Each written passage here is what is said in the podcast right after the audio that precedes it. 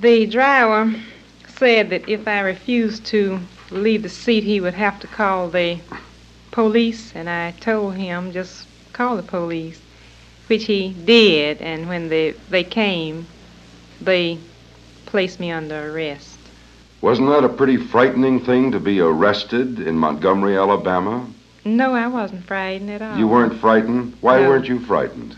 I don't know why I wasn't, but I didn't feel afraid. I, I had decided that I would have to know once and for all what rights I had as a human being and a citizen, even in Montgomery, Alabama.